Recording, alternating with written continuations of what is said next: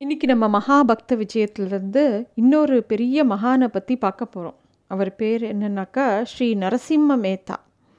இதாவது இவாளுடைய சரித்திரத்தெல்லாம் பார்க்கும்போது பெருமாள் பிரத்யக்ஷமாக எப்போ வேணாலும் இப்போ இருக்கிற கலிகாலத்தில் கூட நம்ம முன்னாடி வருவார். அதுவும் பாண்டுரங்கனை கூட்டுண்டே இருந்தால் முன்னாடியே வந்து நமக்கு வேணுங்கிறதெல்லாம் அவரே பண்ணி கொடுப்பாருங்கிறதுக்கு இதெல்லாம் பிரமாணம். இந்த நரசிம்ம மேத்தா யார் அப்படின்னு இன்னும் தெளிவாக சொல்லணுன்னாக்கா வைஷ்ணவ ஜனத்தோ தேனே கஹியே அப்படிங்கிற ஒரு பாட்டு மகாத்மா காந்திக்கு ரொம்ப பிடிச்ச பாட்டு நம்ம எல்லாருக்கும் தெரியும்.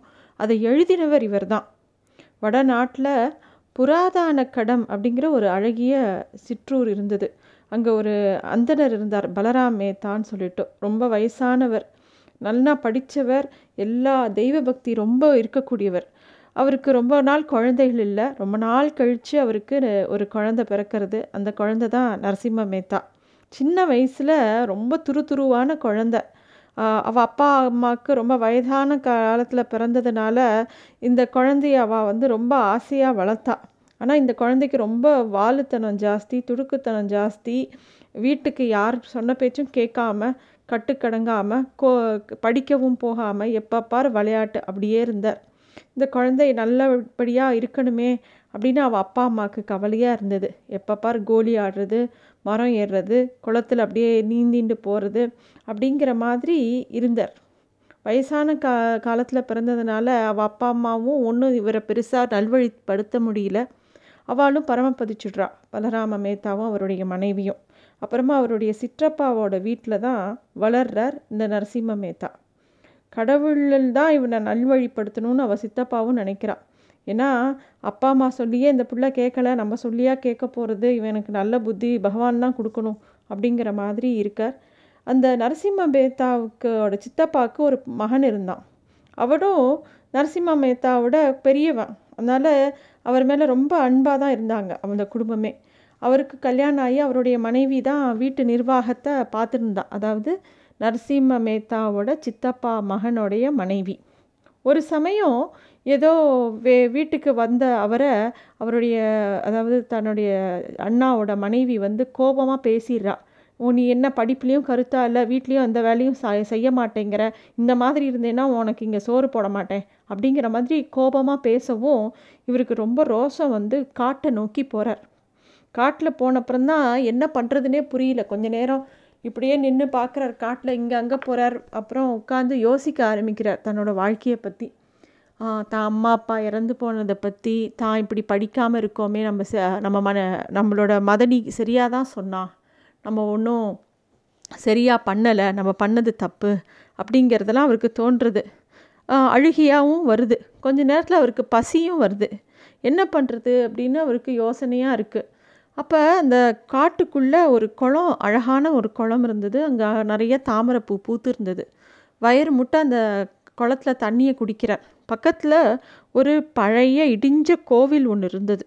நேராக அந்த கோவிலுக்குள்ளே போகிறார் அந்த கோவிலுக்குள்ளே பார்த்தா ஒரு சிவலிங்கம் இருக்குது அங்கே ஒரு சின்ன அகல் விளக்கு எரிஞ்சுன்னு இருக்கு யாரோ வில்வத்தால் அர்ச்சனை வேற பண்ணியிருக்காங்க இவர் வந்து அந்த கோவிலுக்குள்ளே நுழைஞ்ச உடனே அவருக்கு ஒரு எண்ணம் வருது. துருவனோட கதை ஞாபகம் வருது. துருவனோட சித்தி வந்து அவளுடைய அப்பா மடியில் உட்காரக்கூடாதுன்னு சொல்லும்போது தானே அந்த குழந்தைக்கு ரோசம் வந்து பகவானை தேடி போச்சு. பகவான் அப்புறம் தானே அவனுக்கு அருள் புரிஞ்சு அவன் அவனை சேர்த்துண்டார். அது மாதிரி நம்மளும் ஏன் தபஸ் பண்ணக்கூடாது அப்படின்னு நரசிம்ம மேத்தாக்கு தோன்றி அவர் என்ன பண்ணுறார் அந்த சிவலிங்கத்துக்கு முன்னாடியே உட்காந்து கண்ணை மூடிண்டு சிவன் மேலே இருக்கக்கூடிய எல்லா நாமங்களையும் சொல்ல ஆரம்பிக்கிறார் ஜபிக்க ஆரம்பிக்கிறார். சிவனையே பார்த்துட்டு அப்படியே தியானத்திலேயே உட்காந்து சிவன் மேலே பாழ இருக்கிற எல்லா ஸ்லோகங்களையும் சொல்ல ஆரம்பிக்கிறார். அப்போ திடீர்னு யாரோ கொஞ்ச நேரம் கழித்து அவர் தோலை தொடுற மாதிரி தெரியறது. திரும்பி பார்த்தா ஜடா முடியோட தலையில் பிறையோட அவங்க சிவபெருமான் நின்றுருக்கார் அவர் வந்து எங் எழுந்துரு என் கூட வா அப்படின்னு கூப்பிட்றார். கூப்பிட்டுட்டு அப்பா நரசிம்மா நீ பிறந்தது வந்து திருமாலுக்கு பணிவிட செய்யறதுக்கு தான் நீ பிறந்திருக்க. ஆனால் உன்னோட மனசு உறுதியை கண்டு நான் ரொம்ப மகிழ்ந்து போயிட்டேன்ப்பா. பத்து நாளாக நீங்கள் நீ உட்காந்து நீ த தவம் செய்கிற உன் தாய் பார்வதி தேவிக்கு உன் மேலே ரொம்ப சந்தோஷம். எழுந்துரு என் கூட வா அப்படின்னு சொல்லி அவரை எழுப்பி கூட்டின்னு போகிறார் பத்து நாளாக அதே இடத்துல உட்காந்து தபஸ் பண்ணவருக்கு பத்து நாள் போனதே தெரியலை. கால்லாம் துவண்டு போகிறது மெதுவாக எழுந்து பின்னாடியே சிவபெருமான் பின்னாடியே போகிறார் சிவபெருமான் அவரை வந்து பக்கத்தில் இருக்கிற ஒரு மரத்துலேருந்து அங்கே பார் அப்படின்னு சொல்லி ஒரு பெரிய அமுத வெள்ளமாக ஒளி வீசுறது ஒரு ஒவ்வொரு பக்கமும். அங்கே வந்து எங்கேருந்தோ குழல் ஓசை கேட்கறது. அந்த இடத்த பாருன்னு காமிக்கிறார். இவர் பார்க்குற இடத்துல ஃபுல்லாக கிருஷ்ணர். கிருஷ்ணர் வந்து கோபிகைகளோட பா புல்லாங்குழல் வாசிச்சுட்டு இருக்கார். எல்லா பக்கமும் நிறைய கிருஷ்ணர் நிறைய கோபிகைகள். அப்போ இவர் கேட்குறார் யார் இதில் கிருஷ்ணா? யார் கண்ணன்? எல்லா பக்கமும் கண்ணனாக இருக்கானே? அப்படின்னோடனே இது என்ன அதிசயம்? அப்படின்னு கேட்குறார் சிவபெருமான்கிட்ட. சிவபெருமான் புன்னகையை பூத்து சொல்கிறார் குழந்தை எல்லாமே கண்ணன் தான் அன்போட மிகுதியினால் எல்லாரும் கண்ணன் தான் கூடவே இருக்கணும்னு ஆசைப்படுறா. எல்லா கோபிகைகளும் கேட்குறா எல்லா மனுஷாளுக்கும் கண்ணன் தான் கூடவே இருக்கணும்னு தான் ஆசை. அதுபடியே அவாவா ஆசைக்கேற்றபடி பகவான் அவா கூடவே இருப்ப இருக்கார். அந்த இந்த காட்சியை நீ பார்த்துக்கோ இதை நீ பாடணும் அப்படின்னு சொல்கிறார் சிவபெருமான். மறு நிமிஷம் ஜெகன்மோகன வேணுகோபாலன் அவா பக்கத்துலேயே வந்து நிற்கிறார் அப்போ வந்து நரசிம்ம மேத்தா வந்து சின்ன பிள்ளையா இருக்கார் இல்லையா? அவரோட வாயை திறக்க சொல்லி அப்பா குழந்தை வாயை தரேன்னு சொல்லிட்டு வாயில் வந்து உன் வாக்கில் அருட்கவி பறக்கும் அப்படின்னு சொல்லி தன்னோட வனமாலையில வனமாலையிலிருந்து துளசி தளத்தை எடுத்து அவரோட வாயில் போடுறார். இனிமே நீ இப்போ பார்த்ததெல்லாம் பிருந்தாவனத்தில் நடந்த பல காட்சிகளை நீ பார்த்த இதெல்லாம் நீ பாடணும் அப்படின்னு சொல்லிட்டு மறைஞ்சு போய்டுறார். ஆனால் இவர் நரசிம்ம மேத்தா சிவபெருமானோட கையை விடவே இல்லை இறுக்கி பிடிச்சிக்கிறார். இவர்தான் தன்னுடைய குரு இவர்தான் நான் தனக்கு பகவானை காமிச்சு கொடுத்தார் அப்படிங்கிறதுல ரொம்ப தெளிவாக இருக்கார் நரசிம்ம மேத்தா. உடனே சிவபெருமான் மேலே அருமையான ஒரு பாடலை பாட ஆரம்பிக்கிறார். அதை கேட்டு மகிழ்ந்த சிவபெருமான் அப்பா உன் கவிதைகளும் பக்தியும் இந்த சூரிய சந்திரன்லாம் இருக்கிற வரைக்கும் இந்த உலகத்தில் நிலை பெற்று இருக்கும்பா அப்படின்னு சொல்லி ஆசீர்வாதம் பண்ணி அவரும் மறைஞ்சு போகிறார் அந்த கோவில்லையே உட்காண்டு அதே இடத்துல திருப்பியும் சிவபெருமானை தியானிக்கிறதுலையே தன்னோட மனசு முழுக்க ஈடுபடுத்தின்றார் நரசிம்ம மேத்தா. தன்னோட குருவாக சிவபெருமானையே ஏற்றுண்டு சிவபெருமானோட நாமத்தை சொல்லி உச்சரிச்சுட்டே அங்கே உட்காண்டிருக்கார் இதெல்லாம் ஒரு பக்கம் நடந்துட்டுருக்கு அங்கே அவருடைய அண்ணாவான யமுனா தாஸ் என்ன பண்ணுறார் எங்கே தன்னோட தம்பி இத்தனை நாள் ஆகியும் காணுமே அப்படின்னு அவருக்கு கவலை வருது. அவர் வந்து அவருடைய அப்பாக்கிட்டேயும் சொல்லிவிட்டு அவள் அப்பா வந்து மருமகளை கூப்பிட்டு என்ன நடந்ததுன்னு கேட்குறார் மருமகளும் தான் கோவமாக திட்டினதை சொல்கிறா அப்படி சொன்ன உடனே ஐயோ என்ன ஆச்சோ? அப்படின்னு எல்லா இடத்துலையும் குளம் குட்டை நதி வாய்க்கா எல்லா பக்கமும் போய் தேடுறா. அந்த நரசிம்ம மேத்தாவை எங்கேயுமே காணும் அந்த பிள்ளைய. பதினஞ்சு நாள் ஆயிடுத்து.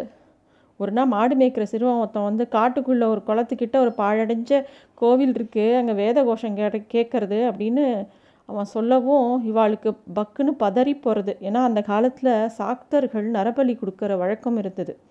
ஒருவேளை இந்த குழந்தைய யாராவது எடுத்துன்னு போய் அந்த மாதிரி ஏதாவது பண்ண போயிட போகிறாளே அப்படிங்கிற ஒரு கவலை வருது. சொத்துக்காக நம்ம இப்படி இந்த மாதிரி ஒரு பிள்ளைய பறி கொடுத்துட்டோன்னு உலகம் ஃபுல்லாக ஏசுமே அப்பா அம்மா இல்லாத பிள்ளை வேற அப்படின்னு அவளுக்கு கவலை வந்து அவள் வேகமாக கிளம்பி போய் தேடுறா. அங்கே போனால் அந்த கோவிலே ரொம்ப அமைதியாக இருக்குது ஆனால் அந்த இடத்துல வந்து அந்த சிவபெருமானுக்கு எதிர்த்தாப்பில் கண்ணை மூடின்னு உட்காண்டிருக்கார் நரசிம்ம மேத்தா.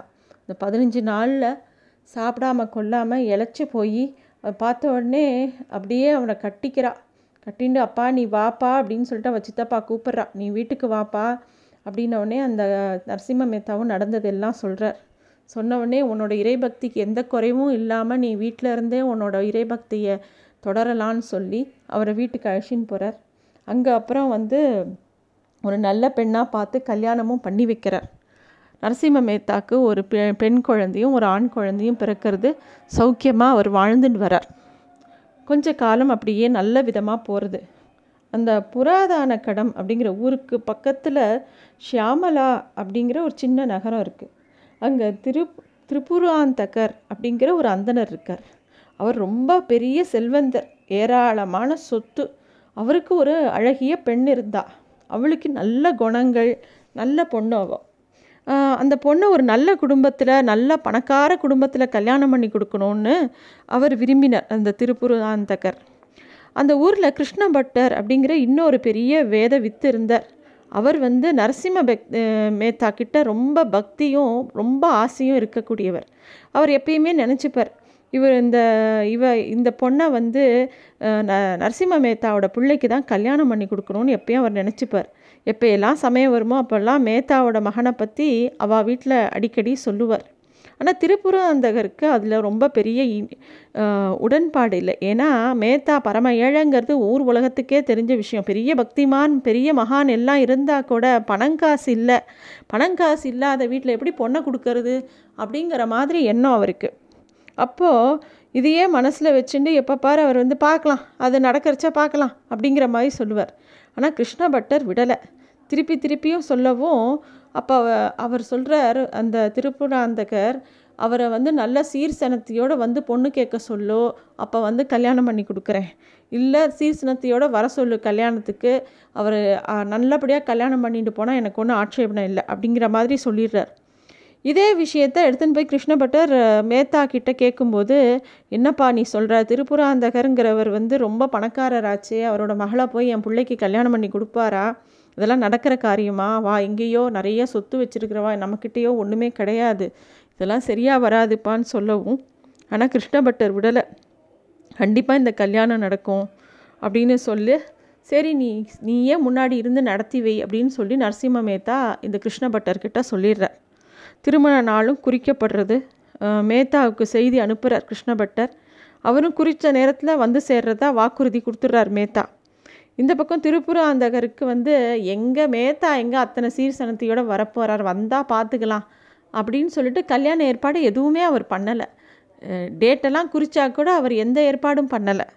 இதுக்கு அதன்படி உரிய காலம் வரும்போது மேத்தா தன்னுடைய பக்தர்கள் எல்லாரோடையும் சேர்த்துண்டு பஜனை பண்ணிண்டே இப்போ விட்டலன் நாமத்தை சொல்லிண்டே பாடிண்டே சிப்லா கட்டியும் அதுவுமா ஒரு பஜனை கோஷ்டியாக கிளம்பி மாப்பிள்ளையோடு கிளம்பி இந்த ஊரை நோக்கி வர. இந்த விவாகத்தில் செல்கிற கோஷ்டியை பார்த்த உடனே பாண்டுரங்கனோட பாண்டுரங்கனுக்கும் ருக்மணி தேவிக்கும் அடாடா நம்ம வீட்டு கல்யாணமாச்சே நம்ம போகாமல் இருந்தால் நன்னா இருக்குமா? நம்ம மேத்தாவை நம்ம விட்டு கொடுக்கலாமா? அப்படின்னு சொல்லிட்டு அவளும் ஒரு வியாபாரி மாதிரி மாறி அவளும் எல்லா சீர்சனத்தையும் எடுத்துட்டு அந்த கோஷ்டியோட வரா. ருக்மணி பிராட்டியும் பாண்டுரங்கனும் போன பா போகிறத பார்த்த உடனே சிவபெருமானும் பார்வதியும் கிளம்பி கூட வரா. எல்லாரும் இந்திரன் தேவர்கள் எல்லாருமே வியாபாரிகளாக மாறி எல்லா உடைகள் நிறைய தாம்பூலம் சந்தனம் நிறைய ஆடை ஆபரணங்கள் எல்லாத்தையும் எடுத்துட்டு இந்த கோஷ்டி வாத்திய கோஷ்டி போகிறது அதுக்கு பின்னாடி வியாபாரிகள் போகிறா அதுக்கு பின்னாடி நரசிம்ம மேத்தா பஜனை பாடிண்டே பகவானை நினச்சிண்டே பாடிண்டே பின்னாடியே வர. இவ்வளோ பெரிய ஊர்வலத்தை யாருமே பார்த்ததில்ல அந்த ஊரில். இவ்வளோ பெரிய கல்யாண ஊர்வலமா அப்படின்னு எல்லாரும் பார்த்துட்டுருக்கா ஊராக ஊராருக்குனா ஒரே ஆச்சரியம். மேத்தா பெரிய ஏழைன்னு தானே நம்ம கேள்விப்பட்டிருக்கோம். மகானாக இருக்கனானா ரொம்ப ஏ- பரம ஏழன்னா கேள்விப்பட்டிருக்கோம். ஆனால் இவ்வளோ செல்வத்தோட வராரே. அப்படின்னு சொல்லி ஆச்சரியமாக பார்க்குறா. அதுக்கு நடுவில் விசாரிக்கிறா. இவா நீங்களாம் யார்? அப்படின்னு யாரோ ஒரு ஆள் உள்ளே பூந்து விசாரிக்கிறான். அப்போ ஒருத்தர் சொல்கிறார் ஒரு வியாபாரி சொல்கிறார் நான் அவருடைய காரியஸ்தன். அவர்கிட்ட வேலை பார்க்குறேன். பண்டரிபுரத்தில் அவருக்கு பெரிய கடை இருக்கா இருக்காக்கும். நான் அதில் வந்து மேற்பார்வை பார்த்துட்டுருக்கேன்னு சொல்லும்போது கடையில் வேலை பார்க்குறவனே இவ்வளோ ஒஸ்தியான நகையும் ஒஸ்தியான துணியும் உடுத்தின்னு இருக்கானே. அப்படின்னா மேத்தா எவ்வளோ பெரிய ஆளாக இருக்கணும்? நமக்கு தான் தெரியலையே. அப்படின்னு அந்த ஊரே ஆச்சரியப்படுறது. சரி உங்கள் பேர் என்ன அப்படின்னோடனே என் பேர் ஷியாமலநாதன் அப்படின்னு சொல்கிறார் இன்னொருத்தர் வந்து என் பேர் நந்தி நந்தகிஷோர் அப்படின்னு சொல்கிறார் இந்த மாதிரி நிறைய ஆளாளுக்கு ஒரு பேர் சொல்கிறான் அங்கே ஊர்வ ஊர்வலம் மெல்ல மெல்ல அந்த திருப்புராந்தகரோட வீட்டை நெருங்கி வருது. திருப்புராந்தகருக்கு இத்தனை பெரிய கூட்டம் வரும்னு எதிர்பார்க்கவே இல்லை. என்னடா இவா சொன்னபடியே இத்தனை சீர்சனத்தையோடு வந்துட்டாரே கல்யாணத்துக்கு நம்ம ஒன்றுமே ஏற்பாடு பண்ணலையே. அப்படின்னு அப்போ தான் அவருக்கு தடுமாறுறது. ஆனால் அந்த வியாபாரிகளில் ஒருத்தர் சொல்கிறார் நாளைக்கு முகூர்த்தம். இங்கே ஒன்றுமே நீங்கள் ஏற்பாடு பண்ணலையே. அதனால் என்ன? நீங்கள் எங்களோட சம்பந்திகள். ராத்திரிக்குள்ளே எல்லா ஏற்பாடும் பண்ணிடலாம். நீங்கள் எந்த தயக்கமும் உங்களுக்கு வேணாம். எல்லாத்துக்கும் நாங்கள் உதவி பண்ணுறோம் அப்படின்னு சொல்லிட்டு ராத்திரிக்குள்ளே எல்லா ஏற்பாடுகளையும் பண்ணி எல்லா கல்யாணத்துக்கு உண்டான சகல விஷயங்களும் பண்ணி அங்கே நல்ல விதமாக எல்லாம் பண்ணி கொடுக்குறா. இதுக்கு நடுவில் நரசிம்மபேத்தா ஒரு பக்கம் பாண்டுரங்கா விட்டலா ஹரிநாராயணான்னு கோஷம் போட்டுன்னு பயங்கரமாக பாடின்னு இருக்கார் மறுநாள் ஷாமலா நகரத்தில் இதுவரைக்கும் பார்க்காத விதமாக ஒரு பெரிய திருமணம் நடைபெற்றது. எல்லாரும் அந்த ஊரே கொண்டாடித்து கிருஷ்ணபட்டரும் ஷியாமலநாதரும் பிரதான மனிதர்களாக இருந்து அந்த கல்யாணத்தையே நல்ல விதமாக நடிச்சு நடத்தி வச்சா. நரசிம்ம மேத்தா எல்லாரையும் கட்டிண்டார் இந்த மாதிரி ஒரு கல்யாணம் நான் எதிர்பார்க்கல இவ்வளோ நன்னா நடந்ததே அப்படின்னு சொல்லிட்டு. வியாபாரிகள்லாம் கல்யாணம்லாம் முடிஞ்ச உடனே அவா அவா கிளம்பி நாங்கள் ஊருக்கு கிளம்புறோன்னு விடை பெற்றுண்டு கிளம்பி போகிறா அப்போ தான் மேத்தாவோட புகழ் வந்து அங்கே இருக்கிற எல்லாருக்கும் புரிஞ்சுது. மேத்தா திருப்பியும் தேவகி நந்தன சியாமவனாயி அப்படிங்கிற அடுத்த பாடலை பாட ஆரம்பிக்கிறார். முக்கியமான பல அழகான கவிதைகளை பாடினவர் நரசிம்ம மேத்தா. சிவபெருமானுக்கும் பெருமாளுக்கும் கிருஷ்ணருக்கும் ரொம்ப பிடித்தமான ஒரு பக்தர் நரசிம்ம மேத்தா. இன்னும் நிறைய சரித்திரத்தை பார்க்கலாம்.